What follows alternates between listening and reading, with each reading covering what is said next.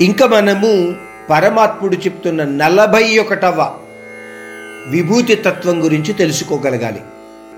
పరమాత్ముడు అంటున్నాడు నదులలో గంగా నది నా యొక్క విభూతి తత్వము. గంగా నదిని భగీరథుడు ఈ భూమి మీదకి తీసుకుని వచ్చాడు అని చాలామంది భారతీయులకు తెలిసిన విషయమే. పోతే ఆ పరమాత్ముడు గంగా నదిని లేదా గంగను తన యొక్క విభూతి తత్వంగా తెలియచేస్తున్నాడు కాబట్టి ఆ కథను కూడా మనం ఇక్కడ తెలుసుకుంటే ఆ విభూతి తత్వము యొక్క మహిమను కూడా గ్రహించగలుగుతాము. భగీరథుడు సూర్యవంశస్థుడైన సాగర్ అనే రాజకుటుంబీకుడు. సాగర్ అనే సూర్యవంశపు రాజు మాయారూపమైన తపస్సు ద్వారా తన భార్య అయిన సుమతితో అరవై వేల మంది కుమారులను పొందాడు అని చెప్పబడింది.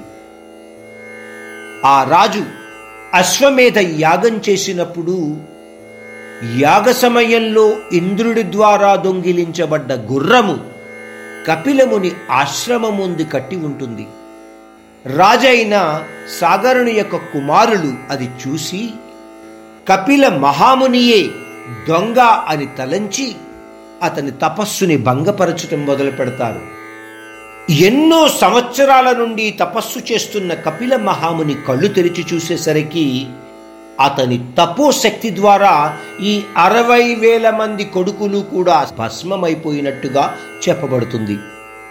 విషయము తెలుసుకున్న కపిల మహాముని సంతపించి ఆ కొడుకుల యొక్క తండ్రితో అంటాడు నీ కొడుకులు స్వర్గలోకాలకు చేరుకోవాలి అని నీకనిపిస్తే వాళ్ళ తర్పణాలు పవిత్ర గంగాజలముతో వదలాలి అని చెప్తాడు.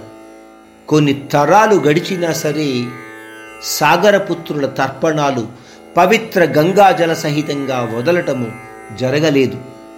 అరవై వేల రాజకుమారుల ఆత్మలు విధ్వంసపు ప్రేతాత్మలుగా మారి అనేక ప్రకృతి వైపరీత్యాలకు దారితీసిందట. కొన్ని తరాలు గడిచిపోగా భగీరథుడు సూర్యవంశపు రాజుగా పదవిలోకి వస్తాడు.